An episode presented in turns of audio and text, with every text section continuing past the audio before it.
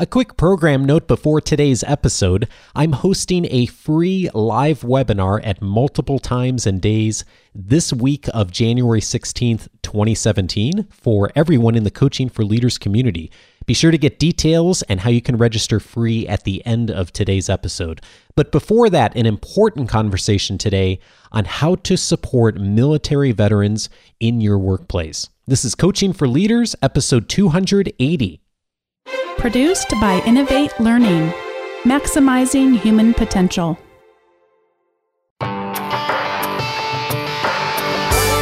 Greetings to you from Orange County, California. This is Coaching for Leaders, and I'm your host, Dave Stachowiak. Leaders aren't born, they're made. And this weekly show gives you access to the practical wisdom that will empower you to become a better leader. And if you've been listening to the show for a bit, you may recall a couple of months ago on a past Q&A episode, I mentioned that someone had written in with a question regarding how do we do a better job in the organizations that we work in and as leaders in serving veterans. And that is something when I saw that uh, when I saw that message, I realized that that would be a fabulous opportunity to have an entire episode devoted to that.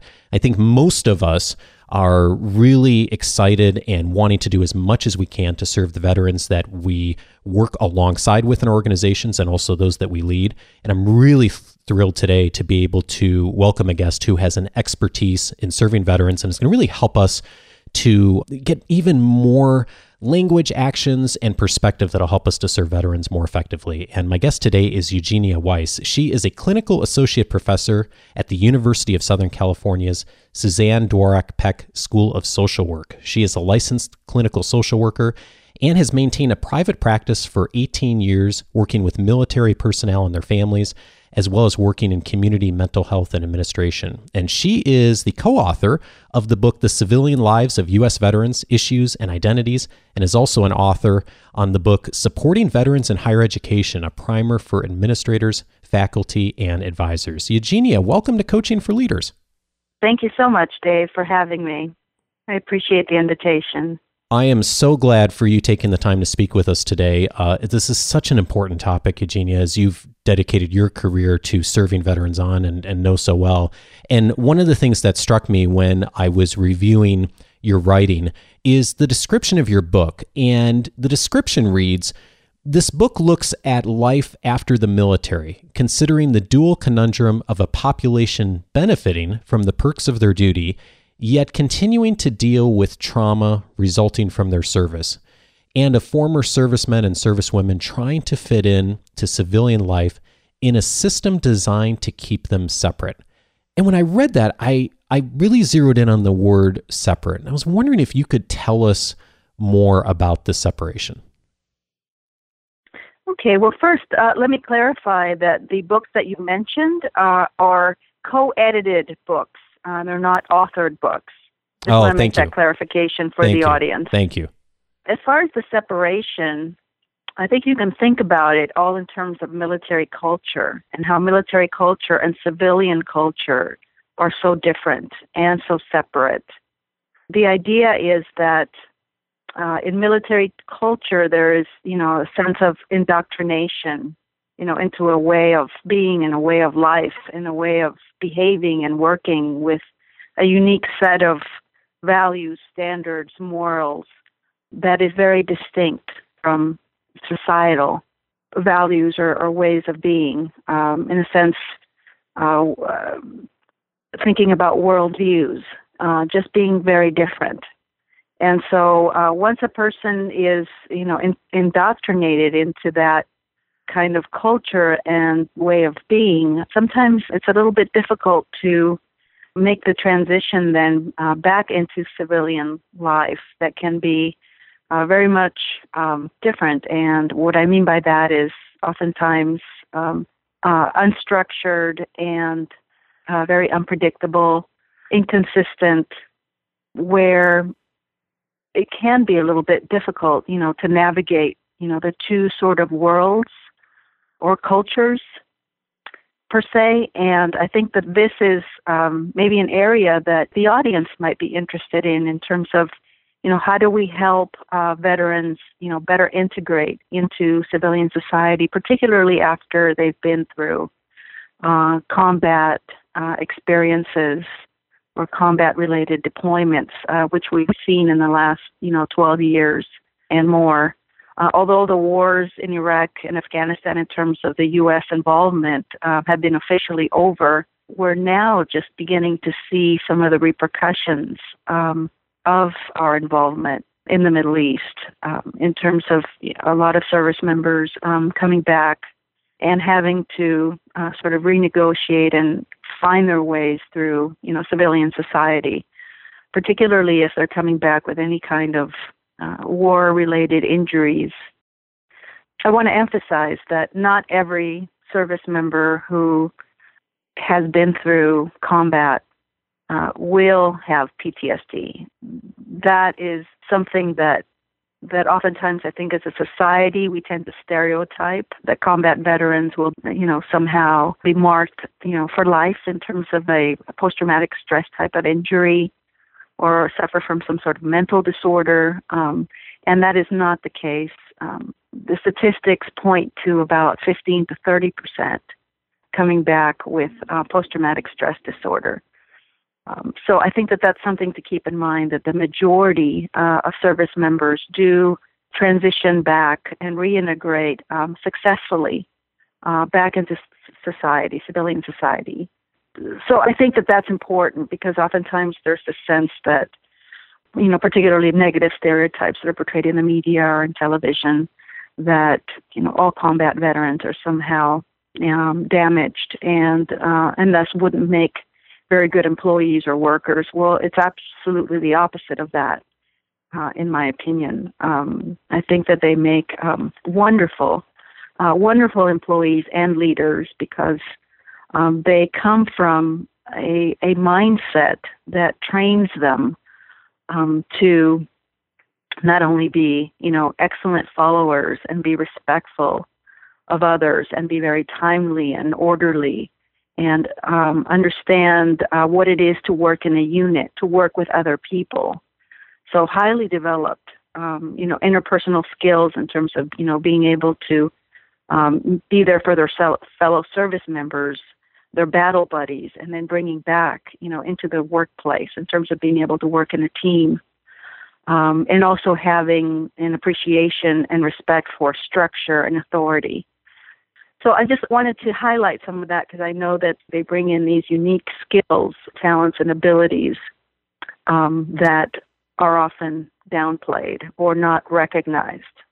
I so appreciate you saying that. I've had the privilege in my career a little bit to work with some military organizations and, and organizations that serve the military, and it is some of the best some of the best leadership development is done within the military, at least here in the U.S. Uh, of programs. And so there's so many strengths that our veterans do bring back into the civilian workforce.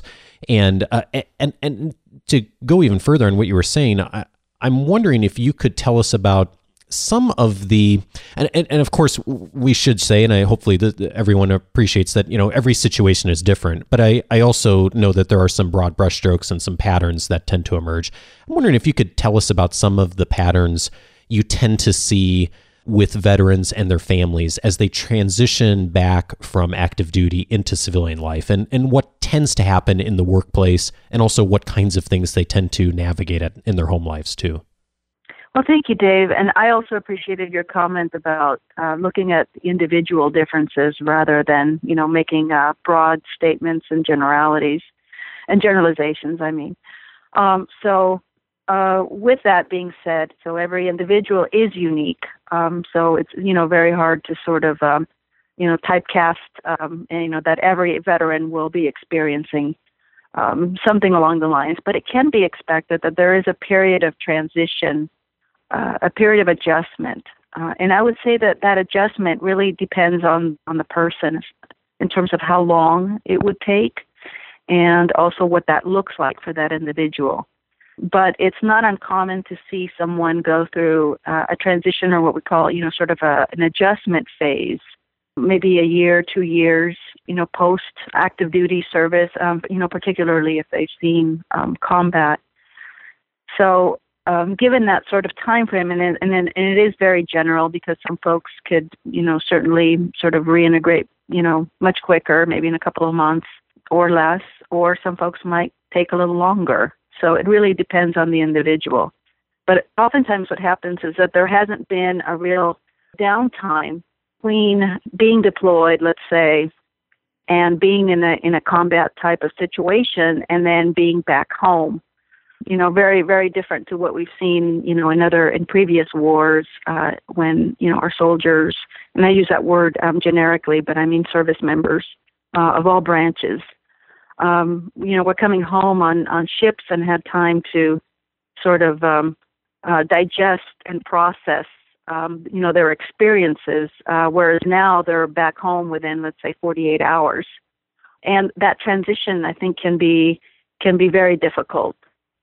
Indeed, uh, so many, so much complexity and a lot of variables, and I, I know there are many organizations that, if not have a policy explicitly, certainly are supportive of hiring veterans and helping them to make that transition. And I suspect that along with that, there also are some concerns about providing support um, and and and how to help a veteran transition, especially with the example you just mentioned of someone who's this is their first job coming back from active duty. And I, am wondering is there things that organizations should be concerned about? And, and even more so, the concern of just my sense is there's a lot of leaders that want to help and would want to support, but don't really know what to do in that situation. And I'm just wondering if there are any best practices for for either party to really support that transition, especially at the organizational level, knowing that there's someone who's just coming in who's been on active duty. Well, I think uh, being very good listeners, and I'm sure that your leaders are already doing this, and uh, also being able to, you know, ask ask questions, feeling free to be able to ask. Well, you know, tell me tell me about your life experiences. Tell me about, you know, what what what it was like, and you know, wherever you were deployed. Tell me about your service and and how are you doing, and just you know maintaining a very um, you know sort of positive framework and being able to to talk and listen. I mean, I think that those are just some basic you know human skills and qualities, and not making assumptions or um, or going into you know delving into negative stereotypes. I think it's really important to keep an open mind and and also go about it like you would with any employee. Mm uh, you know, any employee that you know of that, you know, has been in any, you know, sort of potentially um, traumatic experience, they say that that most people, or at least 50% of the population, will have had some sort of traumatic experience at least once in their life. And so just being very, you know, um, open, questioning in a very um, gentle and safe way, and and having the the you know the employee in mind in terms of um, being able to say to that person, you know what, uh, we're really happy to have you, and we're, you know, we're very grateful for what you've done in terms of your service, and we're really looking forward to, you know, having you join us, and we really welcome you, and we want you to know, or I want you to know that, you know, I'm I'm here for you. You know, if you have any any questions or any any challenges that may come up, um, you know, just sort of being that person, um, that that gentle sort of soul that can, um, you know, that can be there. And I would say that that's true of any employee. Uh, but also being mindful that perhaps this person, you know, if, if certainly if they ask for it, if they need any sort of, you know, special accommodation, you know, to sort of be open open to it. And what I mean by that is that, uh, you know, that uh, maybe they're having trouble sleeping at night, and so maybe adjusting their work schedule, you know, to times that will work for them. Also, uh, you know, being mindful of the space and the structure of the, you know, the sort of the architecture of the office, and and having them feel safe in that space. But also, I, you know, it's just very important to not um, stigmatize uh, stigmatize them or make them feel like they're unusual or different, um, you know, for their experiences, you know, in a negative way. So I, I think that you know those are probably the most helpful things that that I can offer based on my own experience um, in working uh, with veterans in my clinical practice, and as well as you know researching their experiences one of the things I hear so clearly in that answer is just for all of us who are working alongside veterans and leading veterans and organizations is not to be afraid. And I don't I don't mean fear as in like physical safety, but I mean fear as in fear in engaging and fear in, in building rapport and in asking about a person's service. And I know, um, just thinking about myself, I, there was a time that I was under the assumption that well i, I want to be respectful of a person's service and maybe there's difficult things they want to talk about so i'm just not going to ask anything about it and what i'm hearing from you and, and what i've experienced myself in, in more recent years is most veterans do want to engage. They do want to talk about their experiences, and and yeah, there may be things they, they don't talk about, but us taking the time to ask and to show that care and concern, like we would to anyone, um, it just strikes me so so vividly in your response, Eugenia, of like our, our of wow. the importance of all of us to do that. Am, am I hearing you right on that? Yes, David. I think I think you said it better than I did. you okay. did beautifully. I, that's absolutely what I what I was intending to to say with my remarks. Mm.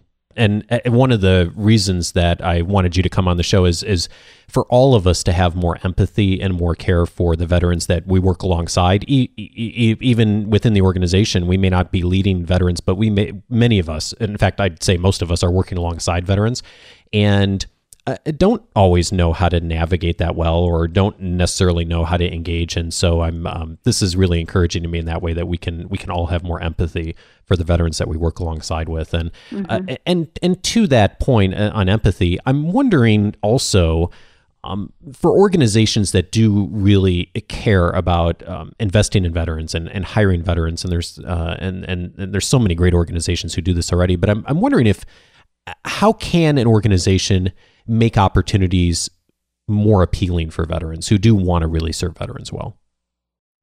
Well, one thing is to promote uh, what we call uh, in higher ed, uh, you know, veteran friendly, a veteran friendly environment. So when you think about in a workplace, you know, it looks like being able to accept their benefits, you know, whatever benefits they have when we think about it in terms of higher ed, and I'm just I'm going to draw the parallel here. What a veteran friendly institution might look like is that you know we're going to have policies and practices in place that you know um, that will that will ensure to care for that veteran. So if they have educational benefits coming in, or if they are getting off of you know unemployment benefits, or if they have other be- benefits from the VA, encouraging them and making sure that they are utilizing um, their entitlements and, and, and benefits uh, rather than um, looking perhaps down at them for for uh, for utilizing their benefits, but instead encouraging them and and being able to talk about that um, as well. And the other is you know being mindful of you know veteran sort of holidays and celebrating you know celebrating days that are that are important or unique or, or, or special but that also entails having a conversation you know with with the veteran in terms of you know what what is meaningful for them and how can the um, you know employer make it a meaningful and welcoming experience for them.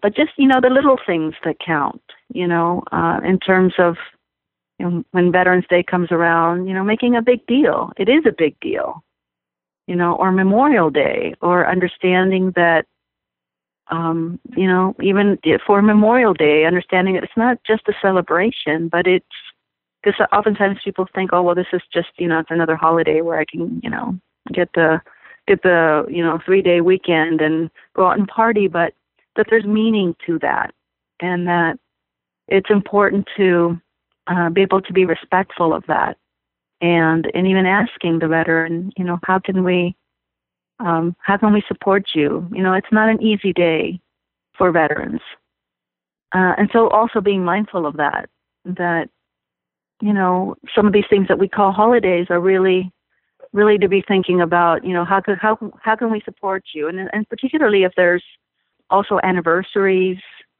uh, you know, some of our, you know, some of our service members have lost um, their buddy, you know, their buddies on the battlefield, and so, you know, being able to to be sensitive to that.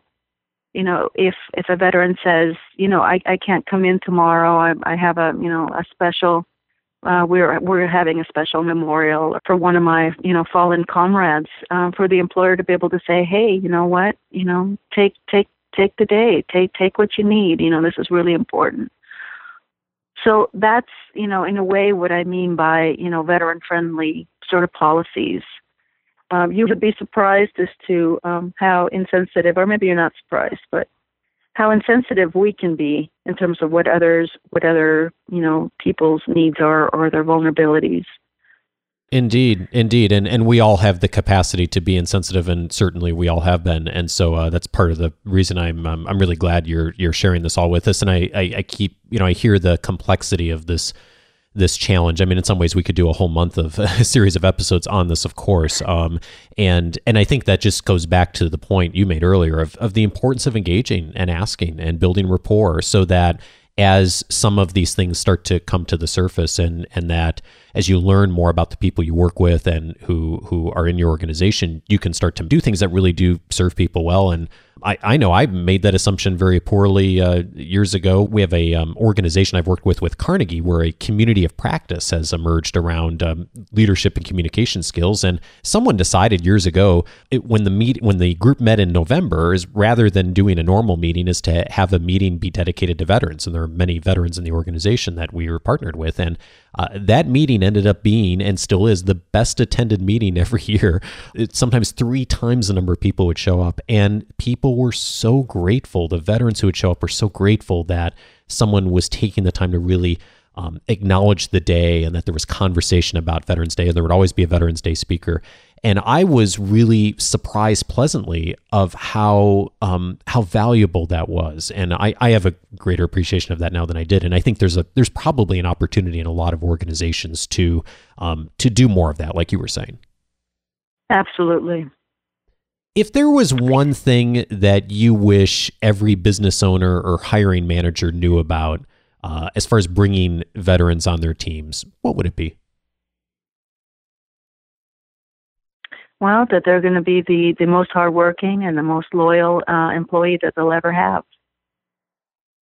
And how about for colleagues? I'm wondering what you'd want those of us to know who have a colleague that we work with who's in the workplace and is a veteran. Um, what what should we know that we may sometimes overlook or be insensitive to that you know we're not intending to be, but we just don't know?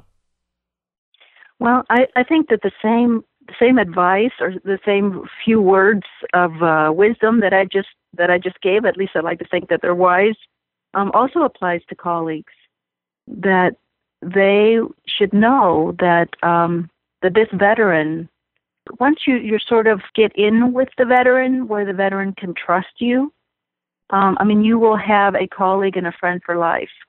I mean, that is the sort of um, loyalty um, and um, sort of uh, appreciation and respect that veterans bring um, to an organization, to a unit. That you know this person will be there, uh, will be there for you when you need them. They may not necessarily be very expressive emotionally, um, you know, to tell you how much they like you or love you or appreciate you. They may not necessarily uh, be very wordy in terms of their sentiments, but deep down it's there and um, they will demonstrate it in terms of their actions. And so I think that that's really important for people to keep in mind. I know one of the things you also advocate for is for those of us who would like to do more is that there's a lot of organizations out there, of course, that serve veterans. Um, for those who are wanting to maybe do that and take the step to to serve veterans through an organization, what's the best way to get started or to get involved or even to know what the organizations are out there that we could potentially help with? Well, I'd be happy to um, compile a list of the few organizations, uh, various organizations that I know that work with veterans and support veterans, and, and some of them are veteran run. And they're always looking for, you know, volunteers or looking for people to you know, help out with their time or their resources or, or whatever it is, you know, to help uh, veterans. So I certainly can compile a list for you that you can share with your audience.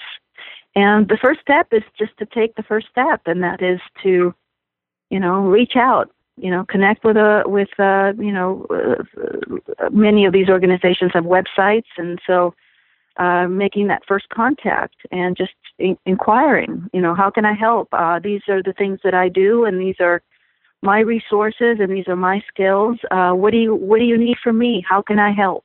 Can I do? And that's all. And believe me, people are more than happy to get such inquiries and would very much appreciate that. I think um, it'll be a very um, rewarding experience, um, not only for the veterans that would, you know, appreciate uh, whatever it is that you can do or give, but also for for that person who's involved in the in the doing and giving. It's just an extremely uh, rewarding experience um, for everyone involved. Well, thank you so much in advance for that list. I really appreciate you being willing to do that. And I absolutely will post it on the show notes for this episode. And of course, for those of you get the weekly leadership guide, that list will be in this week's guide as well as a good starting point uh, for those of us who do want to do more and to, to reach out to serve veterans uh, outside the organization as well too eugenia i really appreciate your time your wisdom thank you for sharing your perspective with us i know that this is going to be really helpful to our audience as well all right. Well, thank you, Dave, for the opportunity, and um, also thank your audience for their for their listening and for their patience. And if anybody has any questions, they can also uh, reach out to me. Eugenia Weiss is the co editor, as she mentioned, of uh, two books The Civilian Lives of U.S. Veterans Issues and Identities, and Supporting Veterans in Higher Education, a primer for administrators, faculty, and advisors. Thanks again, Eugenia. Thank you.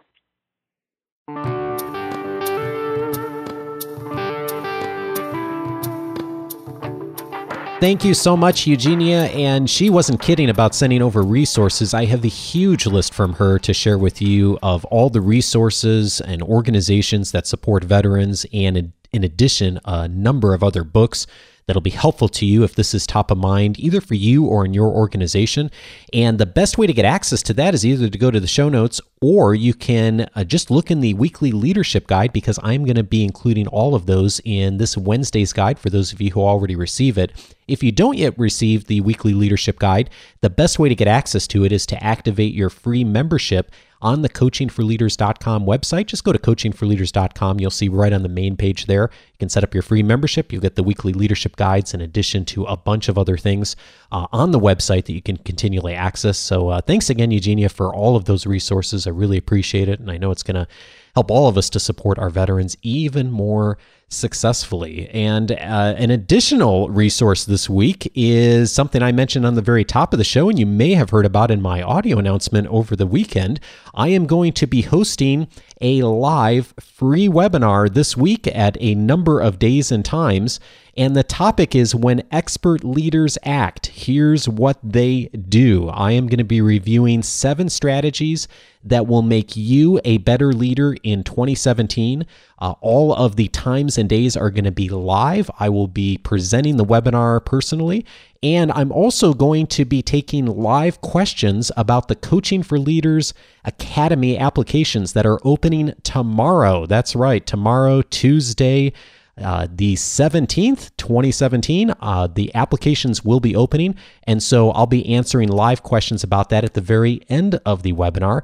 And there will be options to attend it on Wednesday, the 18th, Thursday, the 19th, and Saturday, the 21st, 2017. And uh, regardless of where you are in the world, you will find a time that will work well for you. And that's uh, so we have a bunch of different options. And if you'd like to claim your free seat on one of those webinars this week, go over to coachingforleaders.com slash webinar and you'll see all of the times and days available. All you need to do is just select the one that works for you and I'll take it from there with getting you every piece of information you need. It's uh, one hour of your time that I think will help you to really be better and more effective as leader in 2017. So again, go on over to coachingforleaders.com slash webinar. And on next week's episode, I am really thrilled to welcome Collins Oseame. He is the managing partner and senior consultant of Shelter Care FM Consult.